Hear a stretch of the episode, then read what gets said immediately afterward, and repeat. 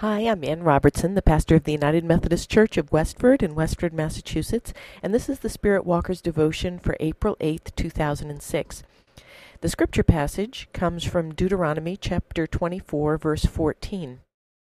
Do not take advantage of a hired man who is poor and needy, whether he is a brother Israelite or an alien living in one of your towns. Some of the Old Testament laws sound really bizarre, and we scratch our heads about why they're there. There are others that seem unduly harsh. If the Old Testament laws were still in force, I don't think there'd be many children left in Westford. It seems like they were sentenced to death for the slightest infraction. But then there were other laws that seem as current as the nightly news, and this one from Deuteronomy 24 is a prime example. Immigration reform has been all across the headlines in these last weeks. People are entering the United States illegally every single day, and especially our border towns are groaning under the weight. Of course, we asked for it. There's this statue in New York Harbor that proclaims, Give me your tired, your poor, your huddled masses yearning to breathe free, the wretched refuse of your teeming shores. Send these, the homeless, tempest tossed to me. I lift my lamp beside the golden door. Millions have taken us up on that offer, and now we're not sure what to do. I don't pretend to have the answers for what specific legislation ought to be passed. That's not my strength. But there are biblical principles that can guide Christians who wrestle with the questions. The first of those principles is in this law from Deuteronomy. When the huddled masses yearning to breathe free arrive here, whether legally or otherwise, we are not to exploit them for cheap labor. If we're going to be freed from the issues surrounding illegal immigration, we have got to be willing to let go of our greed. Corporate greed that wants to be freed from paying a living wage or benefits must be stopped.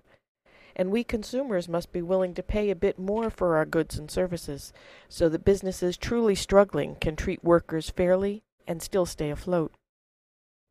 When our daily walk program starts reading in the prophets in a few months, you'll see that they yell about the lack of justice for the poor a lot. At the root of that is often the reminder for Israel that they were once slaves in Egypt. The descendants of Jacob poured across Egypt's borders because there was a great drought in Canaan that had resulted in years of severe famine. Israel was once the wretched refuse of Canaan's shores, and they ran to Egypt to be fed. Their end was slavery. There's a special place in the laws of Moses for the alien living in the land, because they remember what it was like. It also seems obvious that we should not be faulting the hungry for going to a place that promises bread. I often wonder what would happen if the citizen militias who've taken it on themselves to patrol our southern border put as much effort into boosting the economy of Mexican border towns. Suppose we worked to make Mexico a prosperous place that no one felt they needed to run from. Wouldn't everybody win? Probably there are a thousand reasons why that won't work, just like there are thousands of reasons why love your enemy is not a practical philosophy.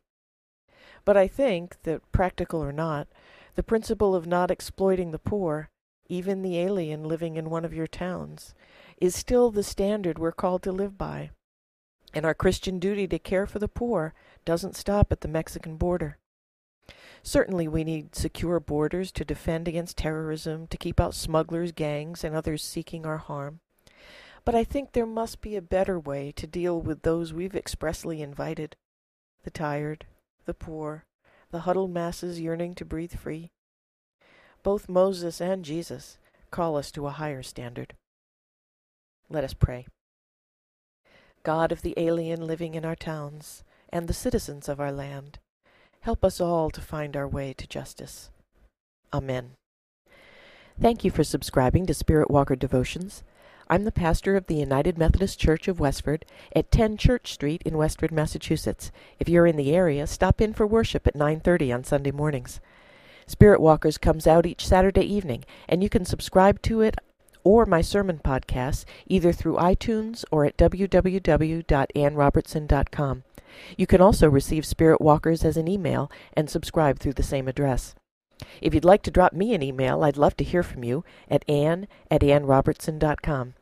Thanks again for subscribing, and I'll look forward to being with you again next week.